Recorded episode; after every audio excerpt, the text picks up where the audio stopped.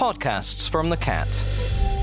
Voices and sounds from Crewe and Nantwich. Hopefully, if technology hasn't failed, failed me, we should have a Penny on the phone. Are you there, Penny? I am on the line. Hello, mm, caller. Hello, caller. How are you this morning? Are you okay? I'm really well. Yeah, Do you know, I'm so pleased I can just sleep through anything because last night was a a real hoolie, wasn't it? Oh, you're so lucky. I, I, am You see, I'm a really light sleeper, so I'm so jealous of you people that can just sleep like a log. put a brass, brass band under my bed and I wouldn't notice. It's a bit worrying sometimes. I wonder what might have happened to me in the night and then come back come back to life in the morning. It's nice though. I tell you what though, I don't feel any more refreshed than you might. I have to say, I don't know why at the moment. Waking up quite groggy. Maybe I need to do a bit more yoga, a few more mantras. Tune in with you, Meg, on a Thursday. Oh, well, that would be lovely. It'd be a pleasure to have you listening in. that would be good. I'll try and uh, I'll try and uh, boost your morale and boost your positivity levels for the day anyway. Brilliant. I'll jump out of bed. Marvellous, marvellous. I'm not, I'm not on too early. I only start at 11. So, well, I don't personally. I've been up since 5 o'clock. I'm not going to lie. But never mind. It's all part of the fun. So, Penny, I'm sure that you have probably had a really, really busy week, um, inspiring lots of women and men, but we're focusing on the girls this week, bit of girl power. Um, and how did you celebrate International Women's Day? Well, it varies. Some years I'm really out and about busy, going to different events, maybe attending um, speaking events as a speaker because I'm a motivational professional speaker, so I do it for a living. Amazing. And I, my content, the stuff I talk about, which is raising your profile, or as I call it, make yourself a little bit famous, is really, really useful for women at work or when they run their own businesses or in life in general, if they're in public life, if they're in politics or anything. It's just really good to be able to confidently stand out a little bit more in the crowd. And I think often we get a bit lambasted for that as women. We get told off, we get trolled, we're worried that we're going to stick our heads above the parapet yeah. and get shot at. But, um, you know, I think once you know how to do it well, you can do that. And for the grist, it's all grist for the mill for women in general to be more role models. So I talk about that. So some years I'm out and about doing that, going to live events in Manchester or locations in Cheshire or anywhere, you know, anywhere that will, will pay me a bit of money and I'll go and speak It's fabulous. Um, this year, however, is entirely different.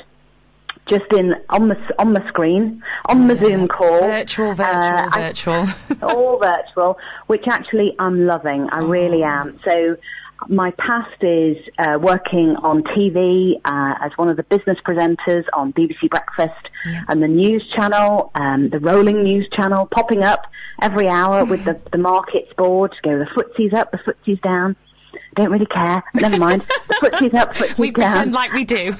like we do sometimes, yes. Fascinating. Um, so, I love it. Uh, loving that. But so the lockdown has pushed me back onto a camera, basically, to deliver interesting, useful content through the, the camera lens. And that has been a joy for me. And I think I'm probably the only person in the whole of the world who's actually enjoyed lockdown through the Zoom lens. Um, and in, in, you know, being able to use those skills that I had to communicate well on telly, basically, because you're on telly when you're working and talking on the Zoom. I keep calling it the Zoom. I sound like the Zoom, like the internet, you know, it's internet. Oh, I love it. I love it. But it's really nice that you know your experience of being on the TV hasn't then sort of um, you know it's it's inspired you to obviously be a bit more confident in being on Zoom because a lot of people, you know, they're, they're used to working at their desks or they're used to going into the green room for a meeting and just you know very normal stuff that we've been used to, and the screen can be quite um, Um, frightening for some people, can't it's it? Daunting. Very, it, very can daunting. be horrendous. There's so many things going on when you're operating through a camera lens like this. I mean, in this circumstance, you've got no audience really. And a lot of the times when you're in meetings, people either have their videos turned off so you can't tell reaction, or they you can see the top of their head because they're making notes or they're looking a bit bored. You can't really, t- or they're typing. You know, they're be Yeah. doing an email that's come in, and so it's like a group of people like just not paying attention to you. And then other times, if you're speaking at bigger events, it might be that the organizer has decided to switch everyone's cameras off, or you're just presenting a webinar, for mm. example, where you absolutely can't see or hear anyone. It might be that you're doing that for an hour, and the feeling, the sensation, is dreadful because you're thinking, is anyone listening? Yeah. Is anyone paying attention? Is what I'm saying interesting? You can't read the room No. and you can't even read the Zoom because you can't see anyone or hear anyone. Exactly. So it's, it is a broadcaster's trick to be able to keep smiling, keep smiling, push through, know that your stuff is good, and you've really got to dig deep on the confidence levels. Um, I've heard of people, and I do this myself sometimes. I'm talking, and then a little voice in my head just goes, um, don't think that's very interesting. uh, and you're going on a bit. Uh, no, so I know that feeling so badly as well. it, it's not being kind to yourself, I think, ultimately. Um, asking someone to give you feedback perhaps before you start, just pr- prepping them to give you feedback at some point. Yeah. Maybe just a bit of reassurance. That's all you might need is reassurance that you've done an okay job uh, when you're presenting or even in a meeting. But it has been a very, very difficult year for a lot of people. I think it's One trick I have- Oh, sorry, go on. uh, just one trick or one little thing I found on Zoom recently is that you can actually hide the view of yourself. It's in one of the little Ah. dots, drop down menu, hide self view. When you take that off, suddenly you're not so bothered about what you look like. You're not kind of wondering about your double chins and your hair sticking up at the back and or your big hair because you no one's had a haircut for months, have they? yeah, exactly. Like Boris, bless him. he never had a good haircut. Yeah, let's that's face it. It always looked like it had been cut with a knife and a fork. I don't know. Cut with a don't know who knife and a fork.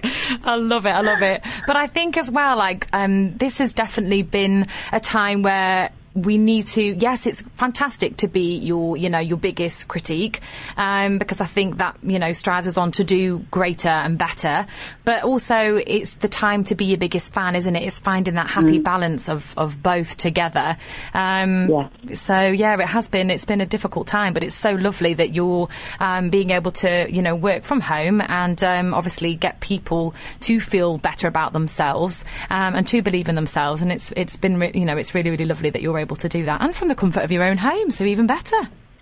It really is lovely, actually. Although a little boring. I, you know, I just crave holding a menu and Oh, somebody asking me what I'd like to eat. I'm like, oh. But anyway, What would you like to eat, Penny? What would you like to eat? Oh, thanks, Meg. That's much better. Um, but the, aside from the monotony, monotony and the challenges to our health and you know the grief that a lot of people will have experienced or are experiencing over the year, the pandemic, I think, has been a huge lesson or a teacher um, for a lot of us in the way that we operate our lives. Um, and how we go about our business. I was looking back at my diary over the last calendar, not diary, it's not like I'd read my, di- my memoirs, my calendar. over the last few years, uh, I was just looking for an event that I'd spoken at, to be honest. I was just sifting through. And I was on trains, planes, buses, co- you know, driving here, there and everywhere.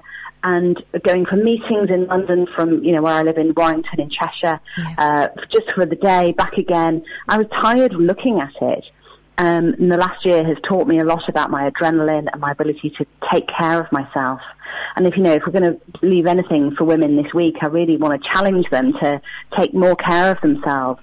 Definitely. Something that we hear about a lot. We're the we're the last person to go to the GPs when there's a problem, isn't there? Aren't we? You know, it's like everyone else gets sorted out. Um, so if you can put yourself first, not in a selfish way, but in a way that sorts you out and cares for you. Well, we can't care for others if wonderful. we're not cared for ourselves, can we? I think that's you know always the case. You've got to look after after number one, so you can look after everybody else after. Because if we're not right, Yeah. then nobody else can be, can they? Yeah. And of course, that comes with a lot of guilt for women, I think.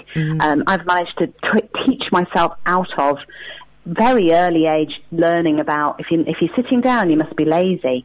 You know, why are you still in bed? You must be lazy. So get up. It's that guilt attached to always bustling around and doing things, um, una- you know, sort of unable to relax. I think the chaps have it really good here. I'm not saying they've had it easy, but they know how to relax. My husband, if he's tired, or, or slightly jaded by stuff, he'll just go and sit down for half an hour Yeah. in the lounge, put his feet up, or he'll go for a nap. And he doesn't do it with any sort of guilt. He doesn't ask permission. He doesn't. He just does it because he needs it. And I think that's a really good leaf out of his book I could take. Actually, Definitely. He knows what's when best. you're a bit tired. Yeah. No, definitely. We should definitely take a leaf out of that book. but we are, aren't we? We're slightly crazy, rushing around all the time, and um, Mm. one thing or another. Yeah, it takes up a lot of time. But then, you know, if we're uh, if we're feeling shattered, then we're actually not going to be pr- productive in anything that we do for the rest of the day, are we? No, no, and I've been reading a lot about how to um, be successful or be productive or have a good business while not absolutely killing yourself in the process by getting burnout, exhaustion, you know, crazy in the head, over adrenalized, feeling spread too thin. Um, but I've only had, ironically, time to do that reflection over the last year. Mm. The previous I was just dashing around too much. So that's what I mean when I say um, this time, I think, in lockdown has been a good teacher. Even though it's been a painful one, we've had to endure a lot. Yes, um, I think that hopefully we'll have some lessons learned that we can bring into life in the future when things get back to abnormal. the new normal. I think it's been an undercover blessing, hasn't it? an undercover blessing, yes, a little bit. Yeah, I'm sure if I'm sure if my uh, lockdown, your lockdown, had been harder, you know, in terms of family members unwell in hospital, you know, death. Um, yeah. Things might have been different. You know, you'd have a different slant on it, I'm of sure. Course, but yeah. for the majority of people, it's just been mundane learning about yourself. Hopefully, hopefully reinventing. mm, That's what I'm hoping yeah. for. And you've written an amazing book, of course, called Make Yourself a Little Bit Famous, um, inspiring uh-huh. lots and lots of people, including myself. So thank you for that one. Um, but what mm. inspired you to write this? Um, well, there are many reasons why you might write a book, and years ago, I remember stood, standing at the bus stop and I worked at the BBC as a junior researcher. I was really junior, mm. and I was working on a TV program called Working Lunch, uh, which was a business and personal finance program every mm. lunchtime, which kind of fell onto air, but it was well loved by students up and down the country. I know that, and older people as well, retired people. Oh. Um, and I remember standing at the bus stop in Acton on the high street waiting for the bus to take me to Television Centre down the road. and I was sort of staring into space and I thought, you know what? I have to write a book.